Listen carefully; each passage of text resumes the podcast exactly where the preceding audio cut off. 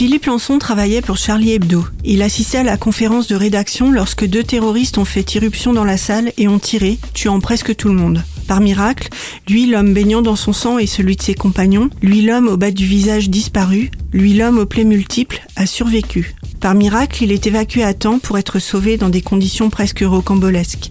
Ses proches se précipitent, ne le sachant ni vivant ni mort. La police assure désormais une garde 24 heures sur 24 devant sa chambre pour éviter toute nouvelle attaque terroriste. Philippe Lançon est un survivant. Ses crises de panique et ses cauchemars lui rappellent ce qu'il a vécu. Il ne comprend pas pourquoi il en a réchappé, alors que d'autres, adorables, amoureux de la vie, y sont restés. Mais Le Lambeau est avant tout un livre de la reconstruction. Reconstruction d'un visage d'abord.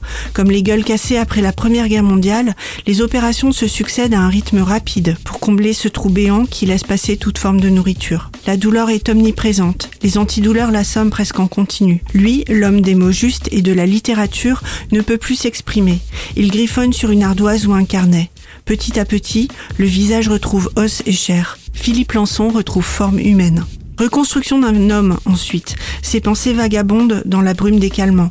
Il revit ses missions de grand reporter, questionne sa vie d'avant l'attaque, ses relations aux femmes, son attachement aux livres et aux objets. Il décrit les soignants qui l'entourent, la chirurgienne qui préfère se taire quand elle n'a pas de réponse, les infirmières, les aides-soignants.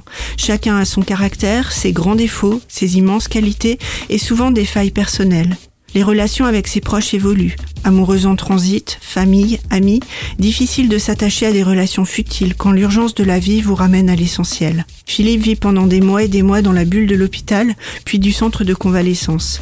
Il est un cas plus que particulier et dérange presque. Puis, c'est l'angoisse de se retrouver seul dans son appartement, avec personne pour l'aider à surveiller les fenêtres et un danger potentiel.